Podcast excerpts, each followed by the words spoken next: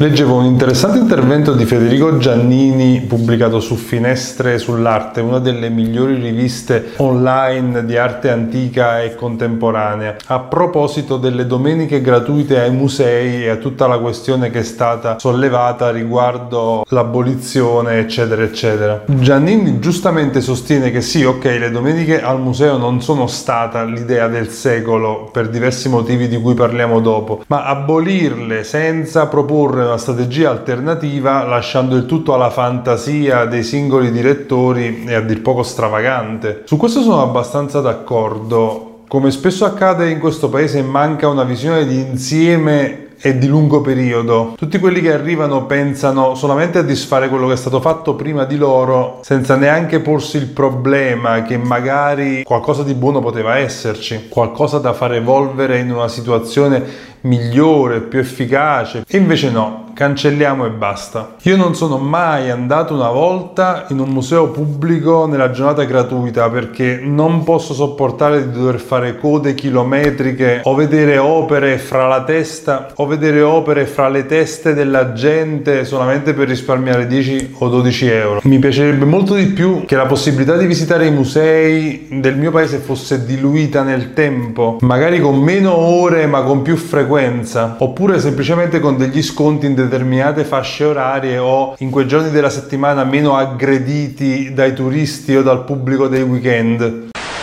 Quindi perché la domenica al museo non è la migliore soluzione possibile? Principalmente per tre motivi. Primo, è rivolta soprattutto ai turisti e non agevola invece i cittadini che magari in qualsiasi giorno della settimana vorrebbero vedersi il museo della propria città all'uscita dall'ufficio. Secondo, è abbastanza stupido togliere ai musei gli incassi proprio in quei giorni in cui c'è la maggiore affluenza a prescindere dall'offerta che puoi dare la gente il sabato e la domenica viene comunque. Terzo, una volta al mese non aiuta chi non può permettersi di andare al museo. Non è possibile che chi si vuole fare di cultura debba restare in astinenza per 30 giorni in attesa della sua dose mensile gratuita. Quindi cosa si potrebbe fare? Le soluzioni in realtà come al solito sono tante e tutte intorno a noi, come al solito basterebbe volgere lo sguardo un po' al di là delle Alpi e guardare cosa succede in Europa, se non addirittura nel resto del mondo.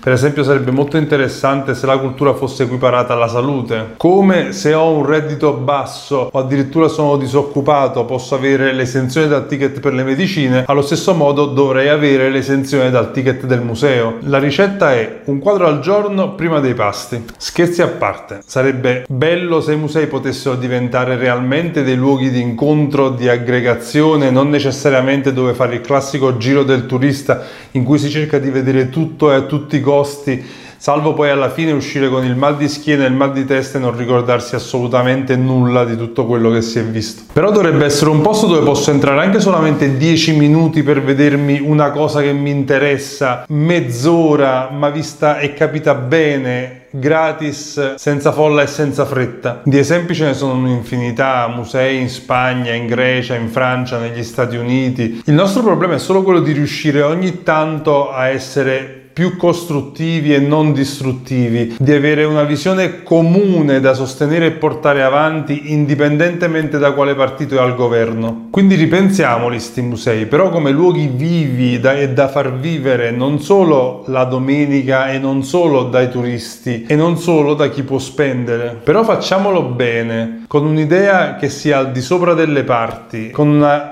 reale volontà di creare un sistema finalmente e veramente moderno.